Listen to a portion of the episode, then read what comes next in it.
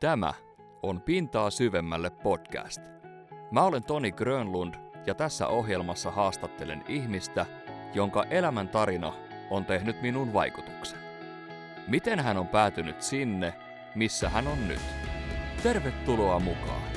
Nyt mennään Pintaa syvemmälle. Tämän jakson vieraana Jesse Tervolin.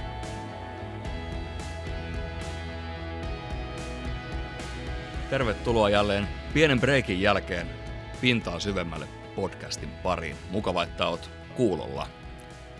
Tällä kertaa mä oon saanut vieraakseni tänne studioon miehen, joka on elokuva- ja musiikkivideotuottaja, mainostoimisto, tuotantoyhtiö Seemaisin toimitusjohtaja ja video- ja äänituotannosta vastaava siellä. Hän on niin kutsutusti siviiliammatiltaan pelastaja kautta lähihoitaja. Hän on myös asuntosijoittaja, kartanon herra, perheen isä. Ja nyt jos oikein tarkkoja ollaan, niin tämän podcastin toinen mahdollistaja. Tervetuloa Jesse Tervolin Pintaa syvemmälle podcastiin. No hei, kiitos. Kiitos vaan. Oli niin pitkä esittely, että mä ajattelin, että meillä loppuu ohjelma-aikaa. Meillä on ohjelma-aikaa, hurumykkät.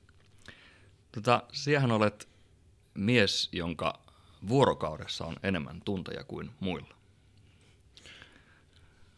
Niin, niin pitäisi olla, mutta ei ole. Kyllä, tuota, kyllä tämä välillä aika haastavaa on, mutta itse asiassa kyllä meillä on tässä iän myötä löytänyt sellaisen tasapainon ja ajankäyttöön, ajan hallinnan, että tota, ei, ei tämä niinku kuormita.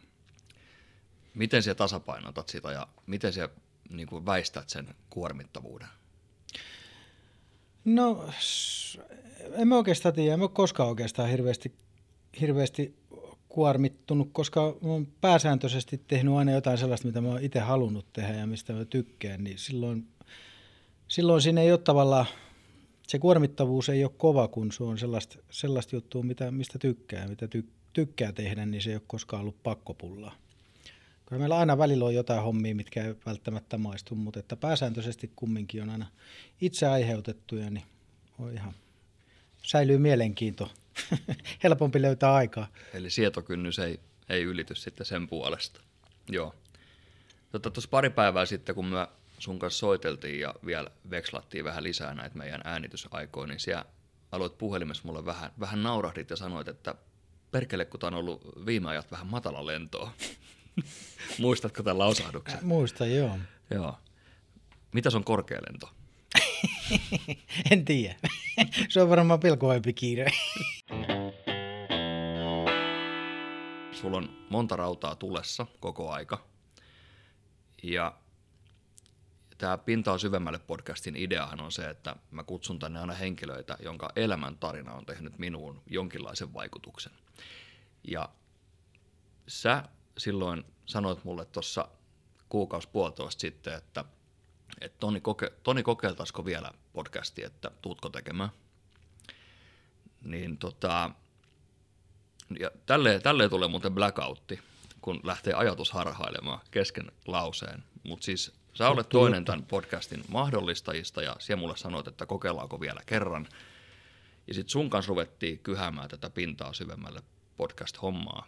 Ja sinä annoit tälle hommalle vähän siunauksen, ja mun mielestä sinä vähän toimit taustatuottajanakin tässä. Sinä olet muun muassa ää, tehnyt logon tälle podcastille, joka on muuten hemmetin hieno. Kiitos siitä. Tää, siis tämän studio on siitä täynnä vaatimattomia ihmisiä. Edellisessä jaksossa oli mun oma isä, joka on kans niin kun erittäin vaatimaton persoona. Mutta sen enempää pohjustamatta, niin, niin se, nyt mä sain sen ajatuksen takaisin.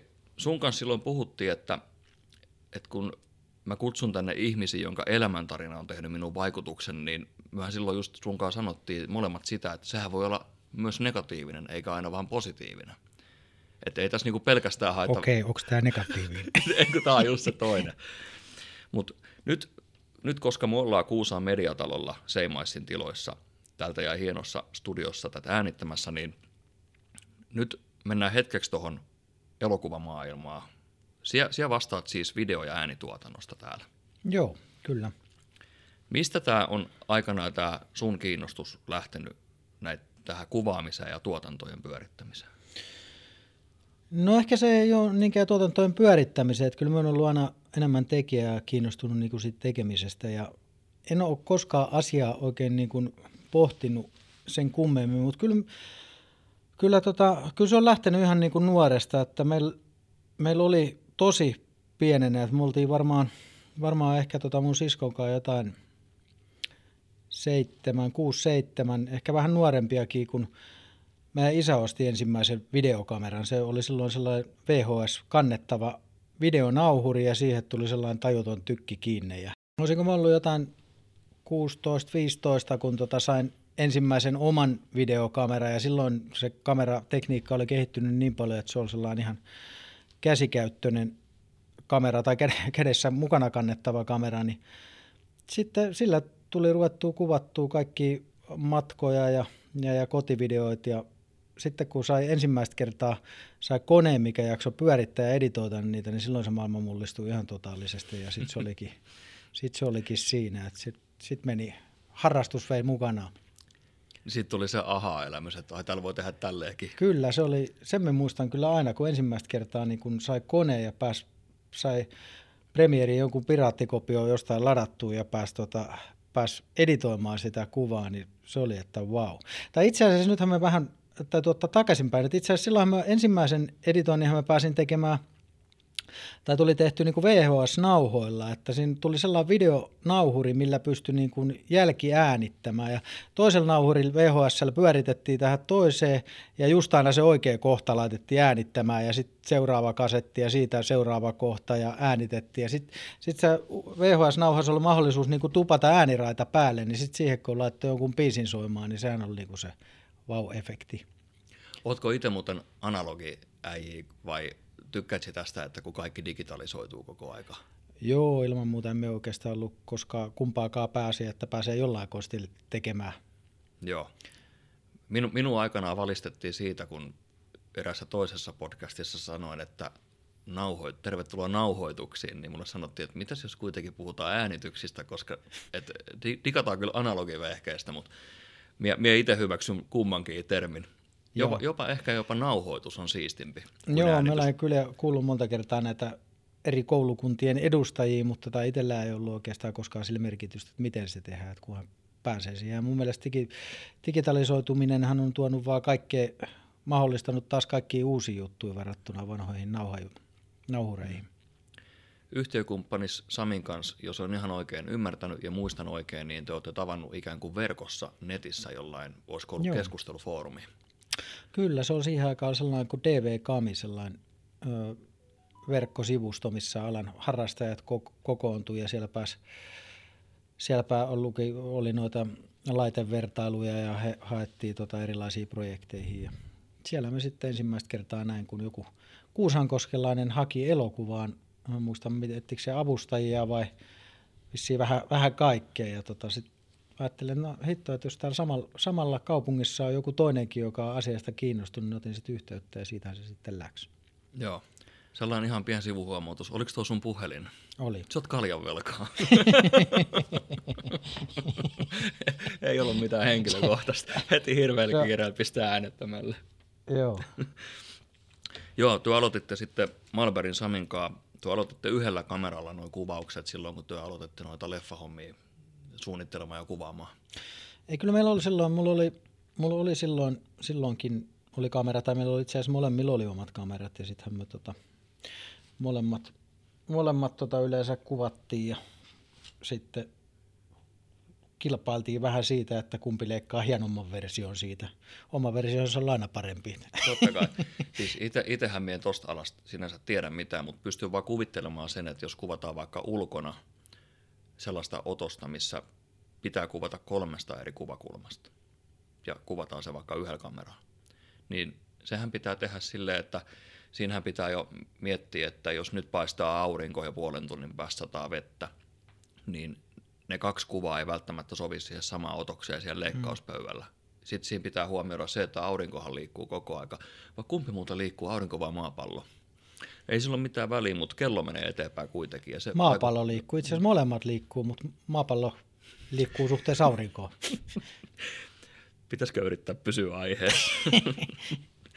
Joo, eli ette aloittanut yhdellä kameralla noin, toi oli huono muistiinpano. Ja sitten kävi silleenkin hauskasti, että kun te rupesi toi, niin kun tuotannot rupesi vähän niin kun kasvamaan ja aloitte löytämään tuolta harrastajanäyttelijäpiireistä tuttuja ja vissiin ihan ammattiteatteristakin tuttuja, kenen kanssa sitten aletaan noita leffoja kuvailemaan, niin sieltähän alkoi sitten tulla ihan palkintoakin. Olisiko ollut tällä leffa kuin Veijareita ja yrityksiä ja Kameralehden pääpalkinto? Joo, silloin se oikeastaan, oikeastaan tuli, tuli niin kuin perusta tälle yritykselle, että se oli varmaan se iso steppi siitä kotivideokuvauksesta ja niistä matkojen kuvauksesta oli, kun me löysin, löysin Samin tai tuli tuollainen samanhenkinen kaveri ja ruvettiin tekemään, koska silloin me ruvettiin just tekemään ensimmäistä kertaa kahden kameran niin kuin moni, monikameratuotantoa ja ensinnäkin, että päästiin kuvaamaan jotain muuta kuin kotivideoita. Et ensimmäinen videohan meillä oli, kun otettiin tuosta Tadun Timo, hyvä kaveri, mukaan ja vietiin se tuonne nauhan mettään juoksetelevaa pitkin, pitkin poikia ja sitten sit kuvattiin, kuvattiin kaikesta mahdollisesta kulmasta ja leikattiin niistä, niistä pätkiä, niin se, se toi sen niinku ihan eri levelille ja sitten huomasi, että me oikeasti niinku osataan ja pystytään tehdä, tehdä kaikkea tuollaista. Sitten ensimmäinen vuosihan meni siinä, kun me kaveriporukas kuvattiin sketsiviihdettä ja sitten seuraava, seuraavaan vuonna sit herätettiin tämä Malbergin käsikirjoitus Veijareita ja yrityksiä ja ruvettiin tekemään sitä.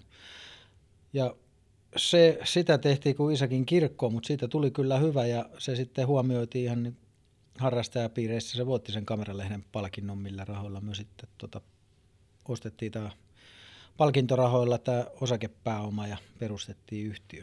Joo. Siin, silleen hassu yhteensattuma, että edellisessä jaksossa isäukon kanssa puhuttiin täsmälleen tästä samasta asiasta, mutta ei se varmaan haittaa, kertaushan on opintojen äiti. Sitten siitä Veijareita ja yrityksiä, yrityksiä hommastahan mentiin taas hieman eteenpäin. Ja sitten kuten edellisessä jaksossa tuli esille, niin sitten lähdettiin jo Madridiin käymään. Ja asia, minkä takia minä otan tämän nyt sun kanssa vielä esille erikseen, niin koska olit kuitenkin käsittääkseni leffan tuottaja. Joo, tai itse asiassa olen ollut molempien leffojen tuottaja, mutta sikäli aika huvittava, että se tuottaja nimikehän tuli ihan sen takia, että me katsottiin lopputekstejä ja katsottiin ketä kaikkea siellä niin kuin pitäisi olla. Kun tässä meidän elokuvassa kun ei ollut kun käytännössä, niin kuin, no oli siellä nyt muutamia työryhmässä mukana, mutta et siis porukka oli niin pieni, että meidän piti niin kuin miettiä. Katsottiin, että kuka, kelle laitetaan mikäkin titteli ja sitten sinne tämä tuottajatitteli. Ja muistan, kun me Googlesta vielä etiin eti ja katsottiin, että mikä sitä tällä tuottaja, niin mikä se niin rooli tällaisessa elokuva soi. Ja sitten se riipastiin mulle, kun Sami oli ohjaaja, niin tota, se läksi oikeastaan siitä, että se läksi vähän niin kuin periaatteessa vahingosta ja silloin, kun on ensimmäistä kertaa ollut nimituottaja, niin kyllä itse sitä tuottajan työtä edes tehnyt. Tai, tai teki kylläkin, mutta tota, tietämättään ja ei oikeastaan selvää kuvaa, että mitä se tuottajan tehtäviin edes kuuluu. Minä voisin itse kuvitella, en ole siis ikinä toiminut missään tuotannossa tuottajana, mutta minä voisin kuvitella, että siinä vähän niin kuin etsitään kuvauslokaatioita ja ehkä vähän katsotaan, että missä käydään kuvausryhmän kanssa syömässä ja millä sinne mennään. Ja joo, ja tuottajahan on vähän eri, eri että tota, mutta niin kuin kaikilla projekteillahan on tuottaja, tuottajapäätehtävähän on vastata niin kuin siitä rahoituksesta, mutta se on myös vähän se, joka, joka tota sitten pitää kokonaislangat käsissään, palkkaa, palkkaa ohjaajat ja näyttelijät, ja, tai ainakin ohjaaja ja sitten ohjaajan kanssa yhteistyössä. Et se niin kuin on periaatteessa vastuussa siitä koko, koko tuotantoketjusta, päävastuussa. Joo. Onko tota... Onko teidän osalta nyt leffat unohdettu vai onko mahdollisesti jotain lisää tulossa vai? Ei missään nimessä. Varmaan kumpa tulee. Se vastasit? Et ei ole unohdettu päinvastoin, että ihan varmasti tehdään elokuva, mutta ei ole tota mitään vakavasti otettavaa. Ei ole. Et kyllä kaikennäköisiä virityksiä ja projekteja on kaiken aikaa, kaiken aikaa vähän enemmän tai vähemmän pinnalla, mutta tota, ihan varmasti tehdään elokuva. Joo. Tai elokuvia. Elokuvia. Me on täällä studiossa. Tämä on ku- kuvan ulkopuolella, mulla on käsi ylhäällä ja Jesse tietää, että mitä se tarkoittaa. Vapaaehtoiset. Rupeaa päästä vessaan. Vapaaehtoiset käsi ylös. Äkkiä kuselle. Mun on pakko nostaa esille. Jos me tehdään Veijareita ja yrityksiä, osa kaksi, siellä on niinku seuraava sukupolvi. Kyllä.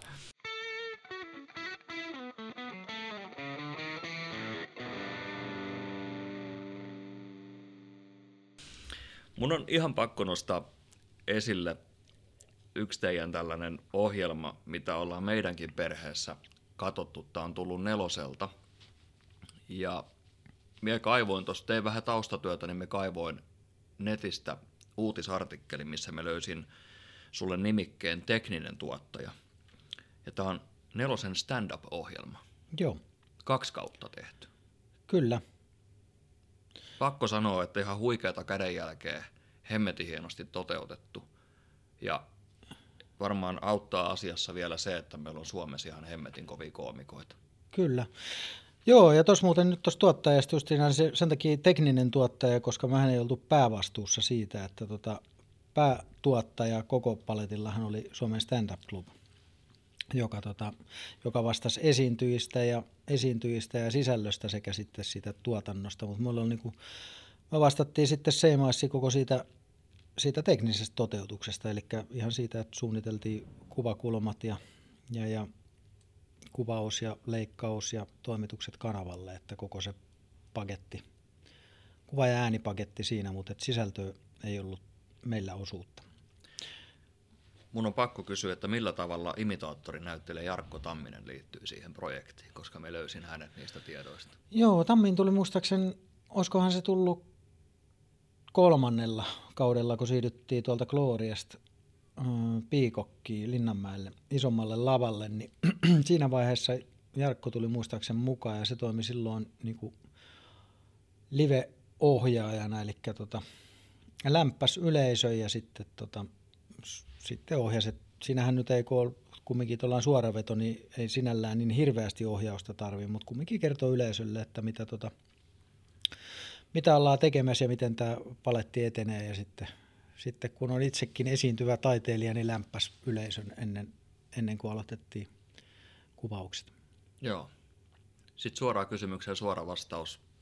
Onko jatkoa luvassa vai osa, uskallatko edes sanoa mitään tai saatko sanoa mitään? Öö, joo, on, on luvassa jatkoa ja tota, on hyvinkin pian, että oikeastaan tota, ensi kuussa tai tammikuussa tota, alkaa, alkaa kuvaukset. En voi kertoa vielä enempää, mutta, tota, mutta, mutta sen verran, että Tyyli, tyyli vähän vaihtuu ja kanava, mutta tota, samantyyppistä ohjelmaa tuotetaan. Aivan, aivan loistava kuulla. Ja edelleenkin, nyt, nyt mulla on käsi ylhäällä taas, mutta mulla on nyrkki pystyssä. Yeah. Sitten tota tällainen vähän tuntemattomampi nimi, jota on siis ironiaa. Työhän olette tuottanut myöskin tällaisen laulajattareen kuin Tarja Turunen musiikkivideoita ja olet tehnyt pari, paljon Tarjaan kanssa yhteistyötä. Ollaan, joo.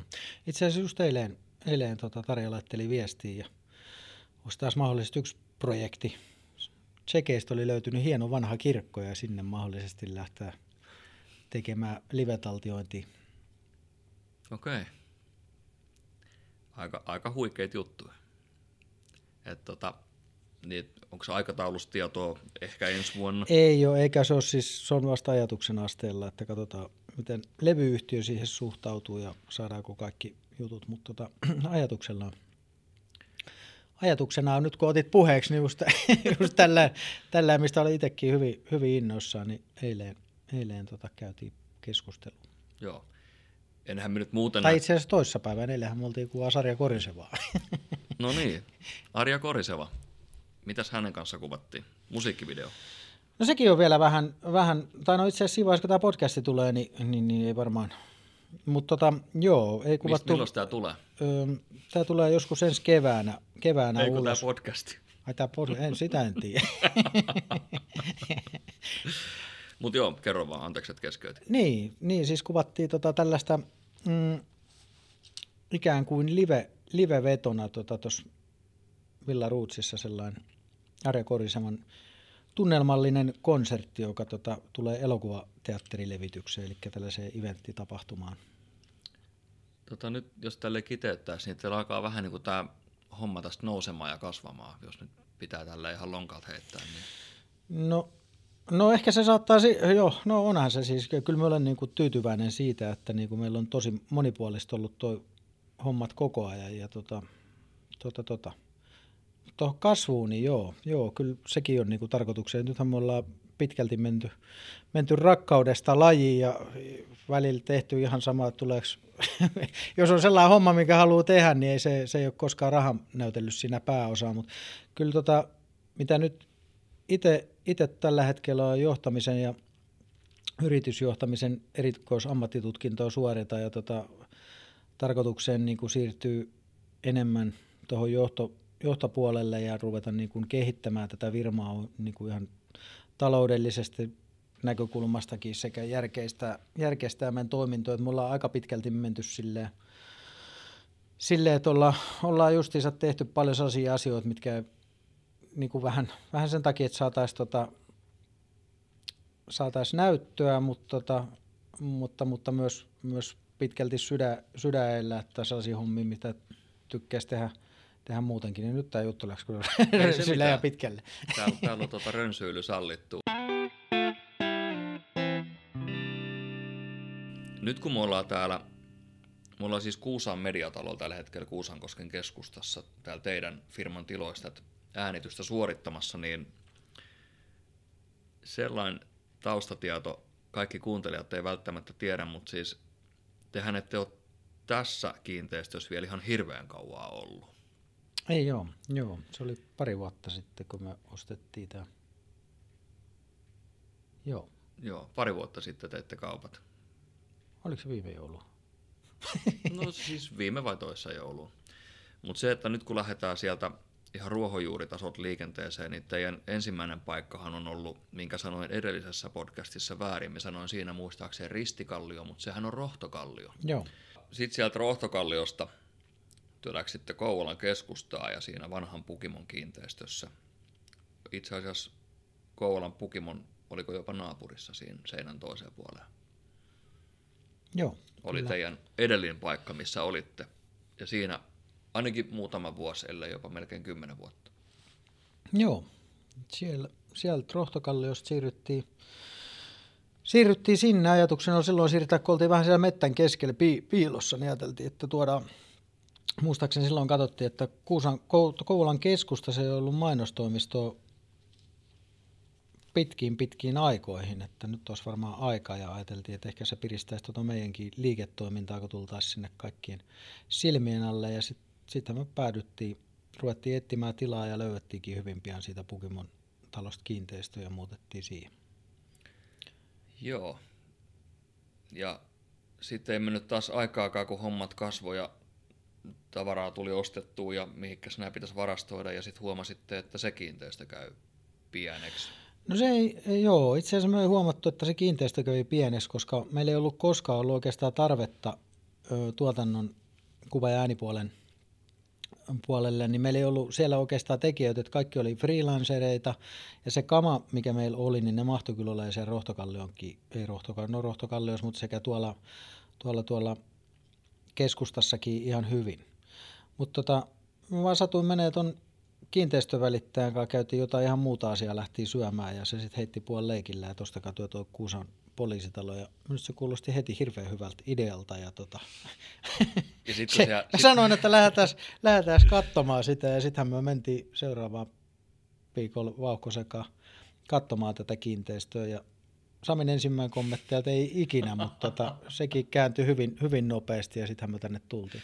Mutta tosiasiahan on se, että sen jälkeen kun me tultiin tähän taloon ja meille tuli valtavasti tähän tilaan, niin sen jälkeen, no osittain se vaikutti varmaan myötämielisesti, koska meillä oli tilaa. Niin meillä ei enää niin kuin, pystyttiin käyttämään mielikuvitusta huomattavasti vapaammin, jolloin alkoi tulee studioa ja, ja, ja erinäköistä. Mutta sitten sit meidän kannalta koronahan oli vaan sinällään hyvä asia, koska se taas aukasi me niinku meille yhden liiketoimintahaaran lisää, eli ton striimauksen, joka, joka oli kyllä meillä ollut repertuaarissa, meillä oli siihen osaamiin ollut jo monta vuotta, tai oltiin tehty niitä pitkään, mutta keikkojahan oli ehkä yksi kuukaudessa, jos sitäkään. Mutta että korona kun alkoi, niin meillä oli kalusto valmiina osaamiin siihen, niin me pystyttiin heti reagoimaan siihen, kun kaikki rupesikin yhtäkkiä menemään verkkoon, ja se mahdollisti sitten tota ton ton, ton nopean kasvamisen niin kuin siihen suuntaan. Ja sitten kun meillä oli tilat tässä, niin me pystyttiin tähän tarjoamaan studio erilaista toimintaa ja niistä striimejä tehtiin tosi paljon. Et se oli kyllä tämä tää osittain niin kuin sen seuraukseen, että me muutettiin tähän, mutta osittain tietysti koronan, niin tämä kuvaushomma kasvoi ihan eri levelille. Oletteko te koskaan tästä studiosta tehnyt striimiä ulos? Ollaan, joo. Tästä kuvattiin, tota, noita, mm, no, kuvattiin niitä sporttivartteja, mitä tuli Seemais-viihteeltä, ja sit, sitten kuvattiin noita kaupungin historialuentoja, koska Kuusankoski-talo meni kiinni tai ei ollut saanut yleisöä ottaa, niin tota, me siirrettiin ne luennot tähän ja tehtiin ne tästä suoraan verkkoon. Joo.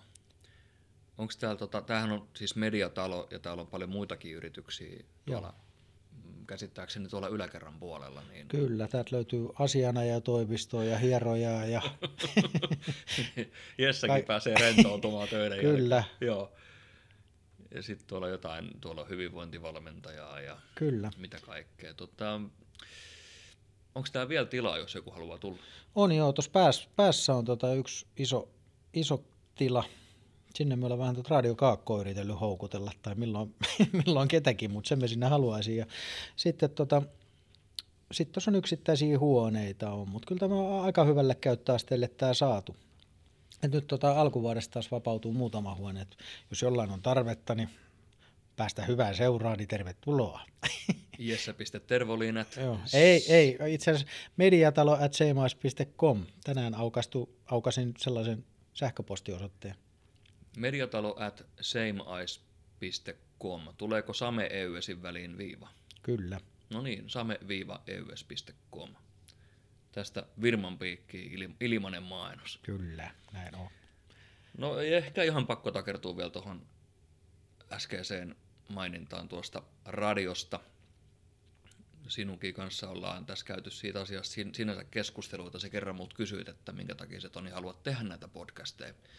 Johon me taisin vastata kutakuinkin, että noin vuonna yhdeksänkymmentäviisi äh, ihastuin radioon.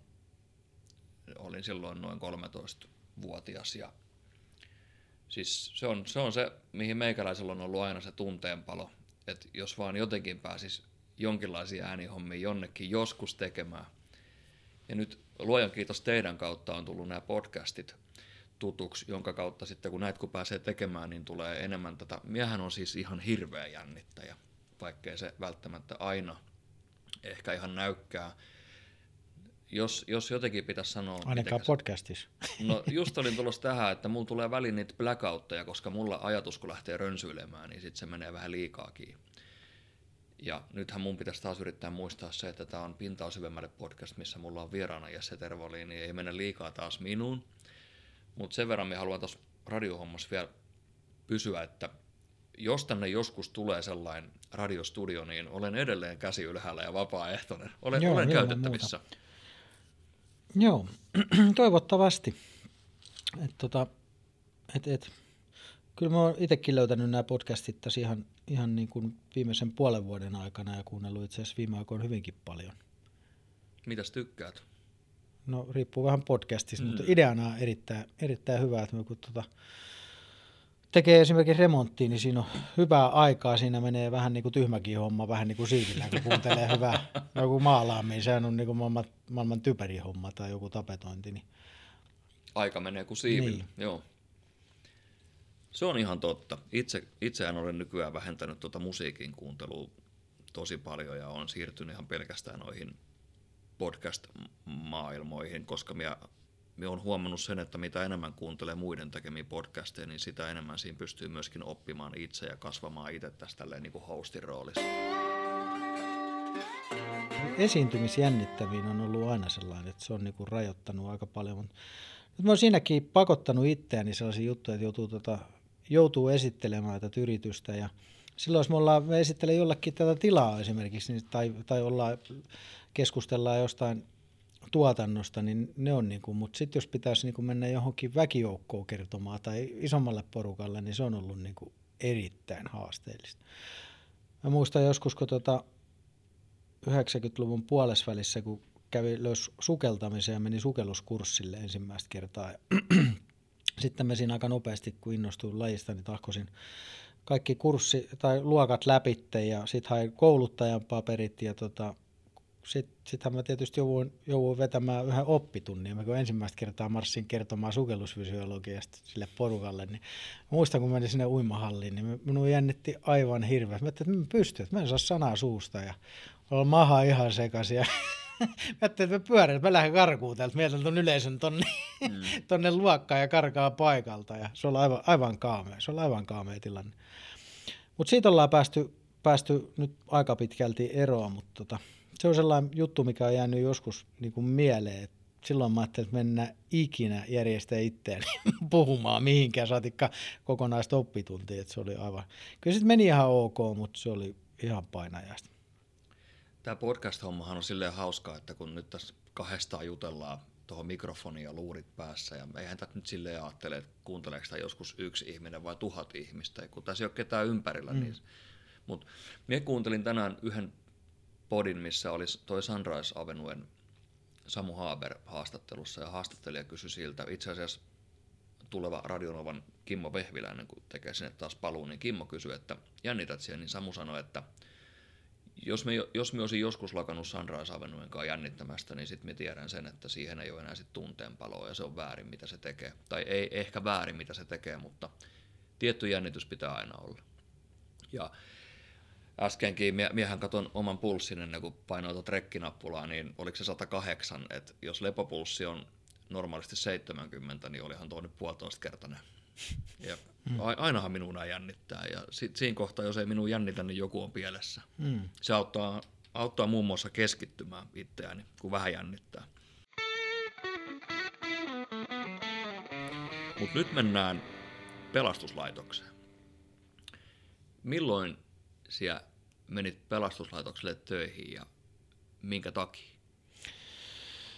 Tota, mä menin kaksituhattayksi muistaakseni valmistuin pelastajaksi Kuopion pelastusopistosta, ja sitten menin, siihen aikaan oli vielä Kuusankosken ja Kouvolan paloasemat erikseen, niin menin silloin kesähessuksi Kuusankosken paloasemalle ja tota, sen ensimmäisen kisän, joo.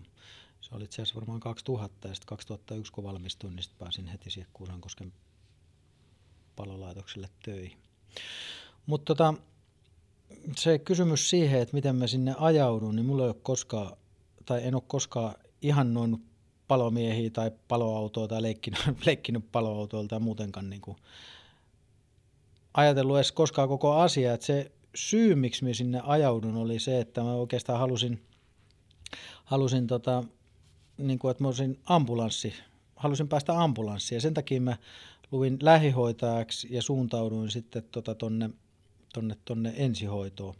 Mut lähihoitajilla oli silloin jo aika vaikea päästä ambulanssiin, tai jos pääsi, niin oli jotain siirtokuljetusautoja. Ja sitten mä ajauduin tuohon toho, toho aluesairaalaan, tai silloiseen aluesairaalaan Kuusankoskelle, niin ensiapupoliklinikalle töihin. Ja mä olin siinä varmaan vuoden päivät, olin yhden kesän tuuraamassa kipsi, kipsimestarin kesälomaa ja tein siellä kip, kipsailin, ja sitten tota, olin siinä ensiavussa vuoden päivät. Ja tota, sitten yksi kaveri oli hakemassa, no itse asiassa just Tadun Timo tuonne pelastusopistoon, ja se, se kertoi kerto siitä ja sanoi, että, tota, että ne tekee kaksikymmentäneljä tuntia töitä ja sitten on kolme vuorokautta vapaata. Ja mä olin just painanut siinä vuoden päivään kolmeen vuoroon ja olin niinku aivan hajaa. Tykkäsin tavallaan siitä työstä, mutta nyt sulla ei ollut ikinä vapaa-aikaa, kun sä oot kolme vuoroa työssä, niin sitten ajattelin, että hei helvetti, voiko tuolla homma olla, että kaksikymmentäneljä tuntia töitä ja sitten on kolme päivää vapaata, että aina viikonloppu yhden työpäivän jälkeen.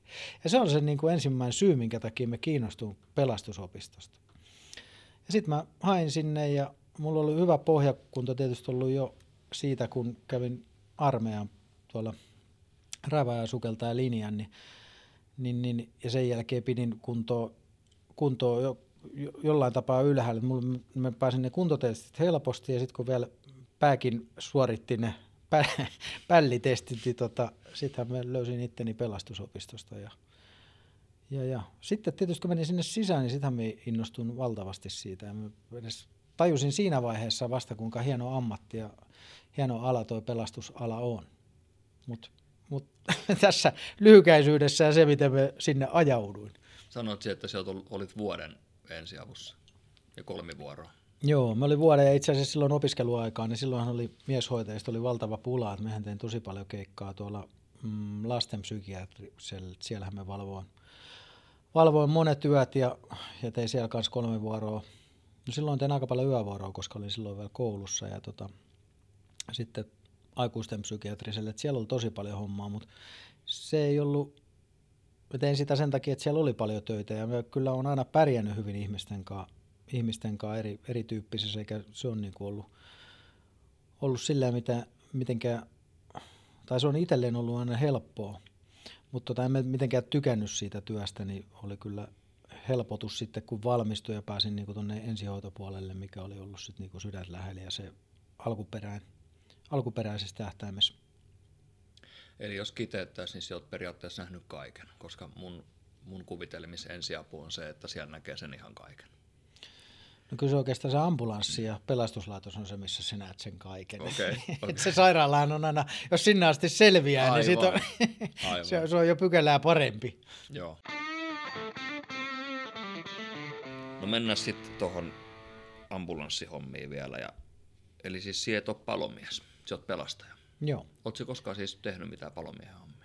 Siis palomieshän me olemme, mutta mm. siis se ammattinimikehän on nykyään pelastaja. Et se okay. mikä oli ennen...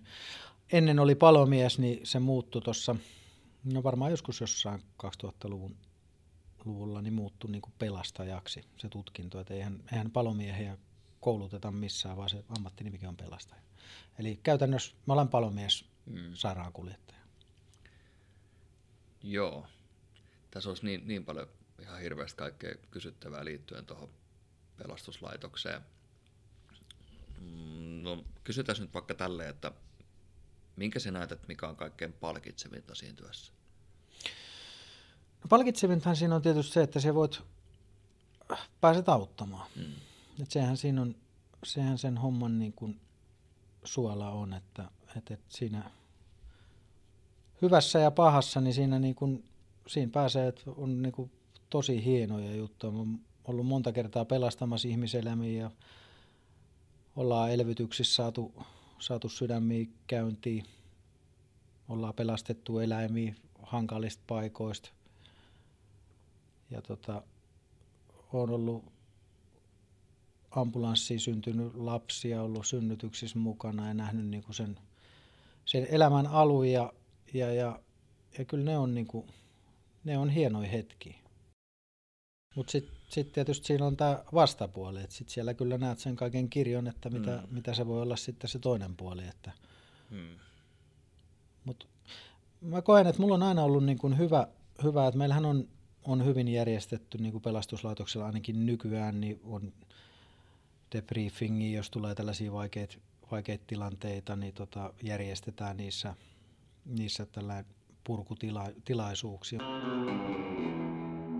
Silloin kun, kun tota, sä näet sen omaisten surun, suru, jos tota, tulee tällaisia traagisia juttuja, niin se on ehkä ne kaikista hankalimmat jutut. Mutta mut tota, mikä vaikka on tosi pahoja juttuja ja nähnyt oikeastaan kaikki kirjon, miten tältä, miten tältä voi lähteä, niin tota, en ole koskaan mun unia tullut. Et mulla on sille, mulla on ensinnäkin mulla on huono muisti ja tota, toise, toisekseen niin tota, ne ei kyllä jää mun mieleen kummittelemaan. Et silleen mä koen, että mulla on niinku, siinä suhteessa on kanssa hyvä pelastaja, että se ei kuormita se vaikeatkaan asiat.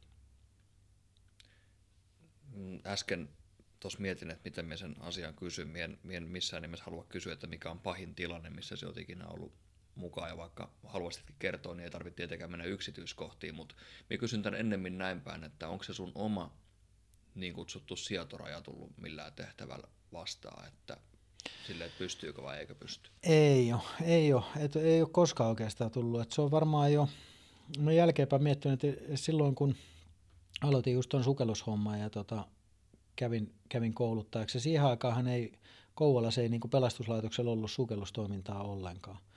Et jos, tota, jos täällä hukkui joku, niin sit se oli vapaaehtoinen pelastuspalvelu, jota, jota suoritti siis vesikot, mihin seuraa itsekin kuulun. niin tota, monta kertaa, niitä itse asiassa sattui tosi paljon silloin, kun mä olin, aloitin siinä Vapepassa, niitä sattui varmaan siinä, siinä kahden, kolmen vuoden aikaa, mitä siinä toiminnassa oli, niin sattui varmaan kuusi seitsemän hukkunutta tälle Kouvolan seudun alueelle, mitä oltiin sitten etsimässä. Ja voisin, että aika paljon siinä porukassa, niin se oli niin kuin, niitä jännitti hirveästi ja ne niin kuin toivoi, melkein toivoi, ettei ne olisi sattunut omalle kohdalle se, se mutta tota, mä taas ajattelin, että mä halusin löytää, koska mä tiesin, että kuinka paljon surua tai murhetta tai epätoivoa tai, tai tota, turhaa toivetta se herättää niin kauan, kunnes se hukkunut ei ole löytynyt tai antaa turhaa toivoa, niin mä taas koin sen just toisinpäin, että mulla oli tärkeää se, että me löydettäisiin se mahdollisimman nopeasti ja syystä tai toisesta niin ne kyllä sitten sattukin niissä sukelluksissa aina mun kohdalla ja löysin ja toin ylös niitä, niitä hukkuneita. Niin tota, silloin jo varmaan niin kuin tavallaan tajusin, että se ei ole sellainen asia, mikä mua kuormittaa tai se varmaan niin kuin riippuu siitä, just siitä omasta elämän katsomuksesta, että tota, niin, niin se on... Se on tavallaan niin kuin hyvä, hyvä juttu, että mä koen sen niin kuin hyväksi, että voi auttaa, vaikka on niin kuin tollainen, tollainen asiakin, että pystyy niin kuin, et, et, et, et sillä pystyy silläkin auttamaan jotain, että se on niin kuin se merki, tai se, mä en nyt oikein osaa selittää sitä, mutta et se ei, tota, ei, se ole, ei se koskaan ole kuormittanut minua, tai ei ole tuntunut niin kuin, ei ole sellaista, sellaista tapausta ollut, mikä on saanut niin kuin sille äärirajalla kuormituksen suhteen, että nyt, nyt ei enää pysty. Tai tota, niin sella, sellaista ei ole tullut vastaan, sen se varmaan se alkuperäinen kysymys oli. Joo. Minä arvostan ihan hirveästi sit työtä, mitä työ teette. Nostan, nostan kyllä brankkareille hattua. Minusta ei itsestäni siihen olisi, ei missään tapauksessa. Minä olen yhden kerran elämässäni ollut todistaa sellaista tilannetta, missä minä näin menehtyneen. Oli siis itse teini-ikäinen ja näin menehtyneen nuoren tytön. Ja se oli mulle niin sanotusti vähän liikaa. Ja tota, silloinhan meille tarjottiinkin koulun kautta, että nyt voi lopettaa koulu, jos haluaa, ja sitten voi käydä kirkossa, jos haluaa. Ja me mentiin luokkakavereiden kanssa mentiin kirkkoon ja siitä sitten kotiin. Joo. Ja sitten keskenämme siitä sitten myöhemmin puhuttiin. Mäkin oli muuten aika vanha. Mä olin itse asiassa varmaan just oli silloin lähihoitaja koulussa. Mä olin tuossa terveyskeskuksen vuodeosastolla tekemässä ensimmäistä harjoittelua. Mä olin ja silloin varmaan ehkä yhdeksäntoista kaksikymmentä, kun, tai olin mä vanhempi jo. Niin tota, siellä ensimmäistä kertaa näki sitten van, kuolleen vanhuksen. Ja tota, mm.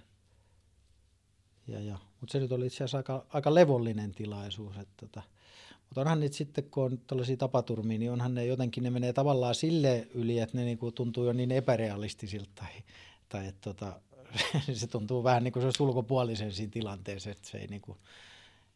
Kyllä. Käydäs vielä sen verran tuossa palomiesten työvuoroissa, että mulla oli äsken kysymys mielessä ja tajusin heti, kun minä rupesin miettimään sitä kysymystä, että onpas tyhmä kysymys, kysypä toi jotenkin toisinpäin. On olemassa tällainen niin kutsuttu urbaani legenda, että palomiehethän tekee kahta työtä, koska sitten vapaa-aikaa on niin paljon. Niin eihän me kysykään sitä näin päin, koska Jesse Tervolinhan tekee kahta työtä, ellei jopa kolmea.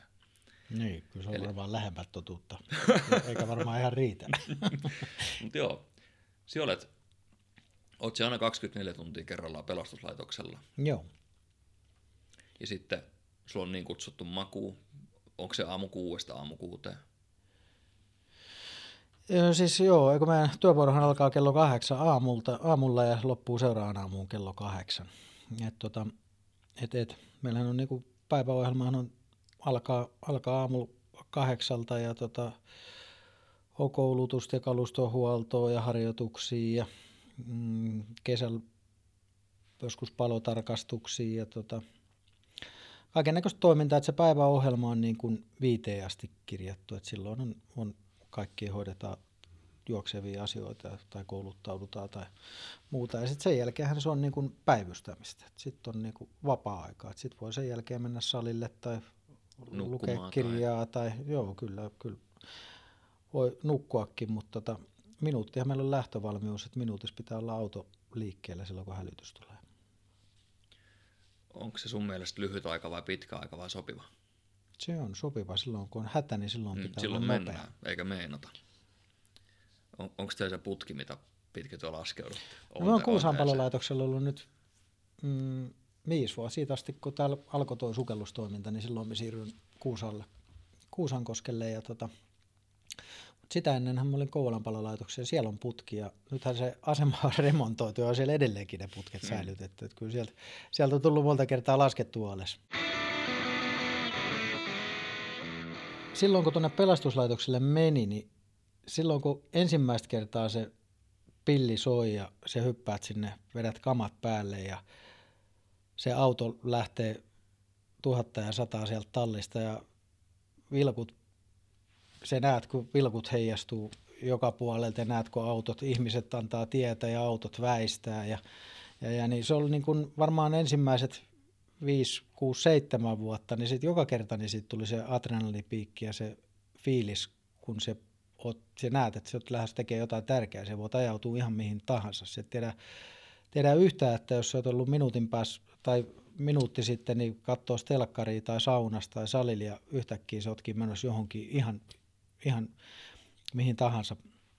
tahansa, niin se tunne ja fiilis siinä, niin se on ihan sanoin kuvaamaton ja se on ollut niin kuin se suola koko tuossa työssä, että vaikka se on niin kuin välillä pitkistyttää eikä ole, ole niin kuin silleen mitään, niin se on ollut aina se, mutta nyt, nyt, nyt kun on niinku tavallaan nähnyt tuossa pelastajan työssä kaiken ja, ja, ja niin tästä on nyt varmaan, varmaan jo ehkä neljä viisi vuotta, kun se on tavallaan hävinnyt, että se jännitys ja se, se fiilis, niin se on niinku, sitä ei enää, enää tuu. Ja mä mietin tuosta aikaisemmin, kun sä sanoit, että silloin kun se jännitys häviää, niin sit siinä ei ehkä ole enää sit juttuja. Ja, ja mä en ehkä tiedä, voi olla, että mä nyt käännekohdassa lähes vähän eteenpäin ja haen niin kuin elämään jotain uutta, uusia haasteita. Ja tota, nythän mä oon hakenut sieltä pelastuslaitokselta virkavapaata ja itse asiassa myönnettykin nyt puoleksi vuodeksi. Et nyt mä tammikuussa, tammikuussa tota, jään virkavapaalle ja tota, keskityn tähän yrityksen johtamiseen ja, ja, ja katsotaan sitten kesällä, että laitetaanko, pal- palataanko palokuntaa vai ei. Onneksi olkoon tästä. Kyllä, eikö se onnittelut ole ihan kohdillaan? Tarkoittaako tämä käytännössä sitä, että Jessen unimäärä kasvaa ja se on enemmän kotoa? No, tota saattaa joku epäillä.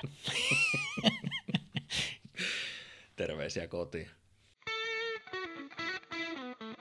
Käydään tässä lopussa vielä pikaisesti tuolla asuntosijoittamisen ihmeellisessä maailmassa. Olen, olen lukenut ihan paikallislehdestä, että siellä olet omistanut itse yksinäsi ja sekä myös vaimosi Paulan kanssa omistatte noita sijoituskämppiä vähän sieltä tältä tuolta. Mikä oli se ensimmäinen sysäys, että miepä ostan tuosta kämpän, pistää sen vuokralle ja se on siistiä? Tota, joo. Mä olen saanut joskus mm, ennakkoperintöön mummolta asunnon ja tota, se oli pitkään vuokralla ja mä en koskaan ajatellut sitä sinällään sijoituksella ja se vuokrakin oli niin halpa, ettei siitä oikeastaan edes mitään hirveämmin jäänyt, mutta sitten se taisi olla joskus, on tästä nyt varmaan jo parikymmentä vuotta, kun, tota, kun, kun ostin sitten ensimmäisen sijoitus, sijoitusasunnon, ihan laina sitä varten ja, ja, ja sitten Sitten se vaan jotenkin, ei se ollut koskaan silleen sekään mitenkään tarkoituksenmukaista, vaan se meni vähän niin kuin, vähän niin kuin niin, niin, tunnepohjalta, että toi voisi olla hyvä homma ja sitten hyvin nopeasti mm. toiminta perään. Ja sitten se on siitä vähän lähtenyt pikkuhiljaa rullaamaan. Uskaltaako kysyä, että kuinka monta sijoituskämppää on tällä hetkellä? No mulla on omissa nimissä on tällä hetkellä tota, kaksitoista asuntoa ja sitten yrityksillä on sitten vielä useita asuntoja. Et tota, ihan mukavasti. Perhe, perheyrityksellä Tervolin Oyllä, joka, jota vaimonkaan pyörittää tota juhlatilaa ja muuta, niin sillä on useita asuntoja. Meillä on muutama Helsingissäkin, jota pyöritetään niin kuin Airbnb-käytössä. Joo.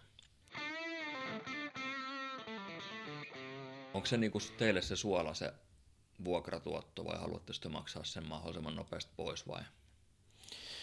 No kyllä me on oikeastaan, oikeastaan silloin, kun asiaan nyt vähän perehtynyt ja syventynyt, niin, tota, niin, niin ainahan olisi tarkoituksena pitää kassavirta mm. positiiviseen, mutta kyllä mulla on ollut niinku kaiken aikaa se negatiivisen ihan siitä, sen takia, että mä oon maksanut niinku enemmän niitä, halunnut mahdollisimman nopea päästä niinku eroon niistä lainoista. Mutta se ei ole onnistunut, ne tuntuu vaan vuosi vuodessa lisääntyvän. Joo. Ahdistaako korkojen nousu? No ei se vielä ole, en oikeastaan ahdista mikään. Go with the flow. Niin. Se, se mikä tulee, niin sitten se tulee kyllä ja siitä jotenkin selvitään. Pyrkinyt koko ajan itselleni viljelemään sellaista, että eikä ole koskaan muutenkaan ollut mikään hirveä murehtia. Huonoin vuokralainen, ei tarvitse nimeä sanoa, mutta kalleinta mitään saatu aikaiseksi. Mm, siis niin kuin, ai tuhoa vuokra. Niin tuhoa. No kyllähän siihen nyt kaikenlaista tarinaa tohonkin mahtuu, ettei se aina ihan niin kuin ruusutanssimista. Eihän se yhtä asuntoa kohti, niin se on loppupeleissä aika pian se, että jos sä haluat niin kuin sillä ruveta tienaamaan tai tekemään, niin kyllähän niitä asuntoa pitää olla paljon. Mm. Koska tota, eihän se nyt, jos sulla on yksi, yksi asunto ja sieltä hajoaa jääkaappi, niin johan se on satana puoli vuotta siinä. Nimenomaan. Tota, tota, tota. Mutta joo, kyllähän tuohon on mahtunut, mahtunut kaikenlaista. Et me yksi huijari tuossa pari vuotta sitten niin pesiytyi tuonne tuonne Helsingin asuntoon ja se oli suurelkeisesti maksamassa hirveät vuokrasummia ja oli rakentaa taloa ties mihinkään ja siksi aikaa tarvi, tarvi. Mutta sitten sit se osoittautui ihan superhuijariksi ja sillä löytyi tyttöystä vaikka hirveä, hirveä piikki. Tota. Mutta onneksi me keretty sen kanssa sitten sopimusta. Sopimusta vielä tekemään ja tota, mä ajattelin, että mitä hitos me päästään tuosta niinku nopeeroon. Sitten mä ihan niinku sitten tuosta yhä isokokoisen kaveria käytiin tuota häätämässä sieltä kämpästä ulos. Ei siis siinä mitään, mitään väkivaltaa tietenkään tarvittu ja mentiin kyllä vähän silleen riskirajoille, että olisi se voinut kääntyä vähän toisenkin, mutta mä ajattelin, että mun ei ole varaa kyllä tota ottaa tuollaista riskiä ja sieltähän se sitten ihan omatoimisesti poistui. Joo. No, sulhan on tavoitteena siis taloudellinen riippumattomuus, ainakin lehtijutun perusteella, niin vieläkö se siintää siellä tulevaisuudessa? Joo, kyllä minä olen ollut siis lähtökohtaisesti aina ihan tyytyväinen elämään. En tiedä, johtuuko se siitä, että minä olen aina ollut tyytyväinen, osannut olla tyytyväinen siitä, mitä milläkin hetkellä on, vai, vai, vai tota, koska mun mielestä se niinku tärkein, tärkein juttu, mikä meillä on, niin on oma ajattelu, tai sillä, sillä se pystyt vaikuttaa lähes niin kuin kaikkeen sun omaa hyvinvointiin, ja mikä nyt säteilee sitten tietysti vähän joka puolelle, niin, niin, niin kyllä mä oon kokenut, että jos mä oon jotain, jotain oikein halunnut, niin mä oon aina löytänyt siihen konstin, enkä ole koskaan niin kuin miettinyt tai kadehtinut ketään muuta, vaan niin kuin miettinyt, että miten sinne päästään. Jos joku, joku jotain haluaa, niin sitten pitää tehdä suunnitelma ja mennä sinne.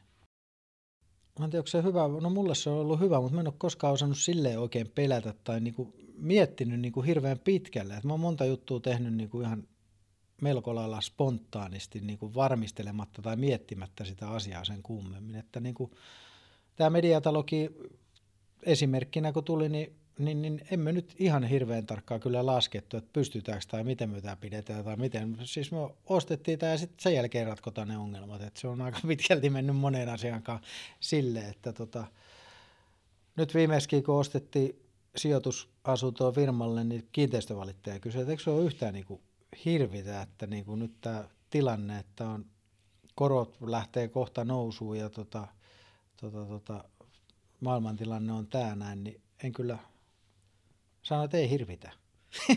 Et, tota, asioilla on aina tapa järjestyä ja en nyt siihen luota siis, että ne itsestään järjestyy, mutta että jos se tunget, aiheutat itsellesi jonkun, jonkun tilanteen, niin kyllä me tiedän, miten sieltä sitten pääsee pois. Tai sieltä on helpompi päästä pois, mitä silleen, että mietit ja ootat sitten täydellistä hetkeä, milloin tämä kannattaisi toteuttaa, vaan pikemminkin silleen, että, että tota, hypätään, hypätään veteen ja sitten opetellaan uimaan. Hyvin suunniteltu on puoliksi tehty mm. ja älä pistä kaikkiin muniin samaan koriin. Niin, no ehkä noi ei ole ollenkaan meikäläisen tunnuslauseet. Se, se, se toi, toi muuten ei just yhtään kuvasta minua, että hyvin suunniteltu on puoliksi tehty vai ennemminkin, että puoliksi suunniteltu. Ensin puoliksi suunnitellaan ja sitten sit, sit tehdään hyvin. Joo, mutta ihan hyvinhän olette pärjännyt ja oot pärjännyt. Ollaan, ollaan, ollaan, olla, mutta se lähestymistapa on just ollut niin kuin periaatteessa päinvastainen. Sitten mennään vielä tuohon teidän kartanoon pikaisesti, niin teillä on siellä ihan saunaosastot ja uima-altaat, mitä pystyy vuokraamaan ja siellä jopa pystyy tehdä kuvauksiakin, jos haluaa. Joo, siellä on kyllä kuvattu jo jos jonkunnäköistä. Villa Roots. Joo. Tämä on jotain Kymin vanhoja, onko tämä tehtaan vanhoja? Joo. tota, joo, siis toi selläksi kaksituhattaseitsemäntoista, kun mä olin asuttiin tuossa Tähteessä Kuutamopolulla ja meillä oli just syntynyt tyttö, olisiko Amelia ollut silloin vuoden ikäinen ja oli remontoinut niiden huonetta sinne yläkertaan, että se oli oikeastaan viimeinen, viimeinen paikka, mitä siitä rintamamiestalosta oli vielä remontoimatta, että viimeiset listat naputtelin lastenhuoneeseen paikalle ja sitten menin, kun mä lähdin sänkyyn, niin, niin, niin Paula näytti, oli sellainen soikotietäjä ja näytti, että katsoppa kun olisi tota, olisi hieno talo tuossa. Ja katsoin, että no niinpä olisikin, että missäs helvatti tällainen? Kuusaalla. Kuusaalla, miten täällä voi tällainen olla? Sitten, sittenhän me mentiin seuraavan päivään, ajettiin siihen pihaan ja menin itse asiassa, vaikka mä olen itse syntyjä Kuusaalla ja luulin niin kuin tietäväni täältä kaikki paikat, niin toi oli jotenkin sellainen, kun se oli tehtaan totaalisessa eristyksessä ollut tai sellainen, että minne ei ollut mitään asiaa, niin siellä ei ollut koskaan tullut käytyä. Niin tota, kun mä näin sen talon, niin me ajattelin, että vitsi, tämä on hieno, tämä olisi ihan mielettömän hieno. Ja sehän oli silloin ihan täysin utopinen ajatus, koska eihän, eihän meidän tuloilla tai niinku ollut mitään realiteettia, että me oltaisiin siihen, siihen niinku päästy kiinni. Mutta sitten tota se vahva tunne siitä, että me, niinku, me halutaan tämä talo ja tämä on, niinku, on meidän, että tavalla tai toiselta pitää tehdä. Sitten me istuttiin monen iltaan ja pyöriteltiin kaiken maailman ideoita ja mietittiin. Lähinnä me itse asiassa mietitty tai silloinkaan mietitty sitä realiteettia, vaan meidän ensimmäinen tavoite oli se, että me saadaan niin kuin pankki vakuutettua siitä, että me, millä, millä me saadaan tämä lainasumma, millä tämä talo lähtee. Ei niinkään huoli siitä, että, että miten me sitten ihan oikeasti, jos me tämä saadaan, niin pärjätään, vaan se ajatusmalli oli just niin kuin tämä, että ensin pitää saada lainaa ja sitten kun se saatiin ja saatiin se talo, niin sitten sen jälkeen, sen jälkeen kun oltiin taas siellä altaassa, niin sitten opeteltiin uimaan. Ja niinhän siinä kävi, mutta itse asiassa se on kyllä ihan sikäli hauskaa, että katselin niitä, niitä, mitä silloin me pyöriteltiin ja mietittiin ja laskettiin, että miten tämä, että et, niin kuin periaatteessa pankkiin varten, että millä tämä homma toimii, niin, niin, niin se kyllä aika pitkälle sitten menikin, että se toteutettiin sitä suunnitelmaa ja kyllä nyt ollaan viisi vuotta ainakin vielä pysytty pinnalla. Puuliitari on täynnä puita ja siellä ei on varmaan... Ole. Meillä on, siellä on kaksi avotakkaa, niin meillä ei ole... Puuliteri se ei ole yhtään puuta, koska ei ole kertaakaan poltettu siellä. Ilmalämpöpumppu. Mm. Mik, no se on se sähkölämmittäinen? Ei ole, kun se lämpöi kaukolämmöllä. Oho. Mutta tota, kuluthan siinä oli ihan, ihan huikeat, että niinku naurettiinkin silloin, kun se ostettiin, että tota, palokunnan palkka meni niinku puhtaasti sen talon lämmitykseen. Mutta silti naurattaa. Silti naurattaa. Hyvä, saada naurattaa.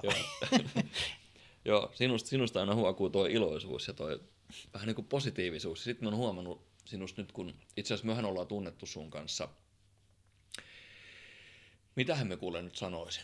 No te olitte etenkin, niin Seemaisin porukkahan te kuvasitte kaksituhattakaksitoista minun ja vaimoni häät, mutta sitä ennen me oltiin tavattu ensimmäistä kertaa varmaan kaksituhattaseitsemän siellä Veijareita ja yrityksiä kuvauksissa. Ja sitä aina ohi menne morjasteltu ja näin poispäin ja... No sittenhän te otitte nämä podcast-hommat ja nämä audiot ja videot ja nyt sitten sanotaanko, että ihan viimeisen puolen vuoden kautta vuoden aikaan ollaan tultu tässä enempi tutuiksi, niin se mihin minä nyt on vaan tässä tulossa on se, että minä olen oppinut nyt tuntemaan sinut sellaiseen vähän niin kuin heittäytyjään. Että aletaan vaan tekemään, että kyllä siitä hyvä tulee. Mm. No se on kyllä just näin. Olen aina, aina ollut silleen, että se... jos joku kiinnostaa, niin silloin se pitää tarttua ja sitten sit se kyllä se... Kyllä se ajastaa siitä sutviutuu, kun ei anna periksi. Mulla on tässä podcastissa tähän loppuun aina jokaiselle henkilölle, joka tänne studioon mukaan tulee, niin tällainen niin kutsuttu nallipyssyhaastattelu. Eli mä annan sanan ja vastaat siihen mahdollisimman lyhyesti, mielellään yhdellä sanalla tai mahdollisimman lyhyttä lausetta käyttäen. Ootko valmis? Joo. Dubai. Hmm. Eläkepäivät. Asuntosijoittaminen. Dubai.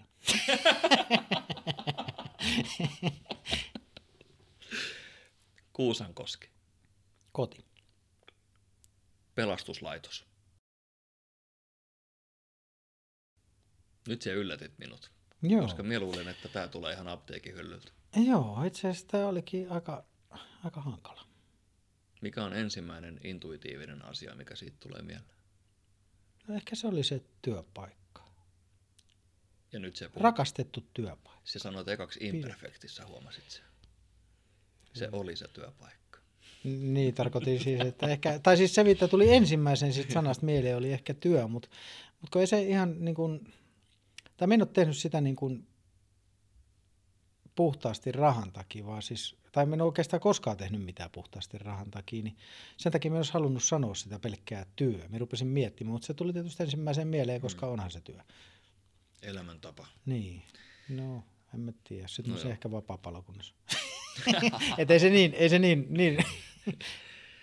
Viimeisenä, vaan ei vähäisimpänä ja ehkä, ehkäpä tärkein, Villa Roots.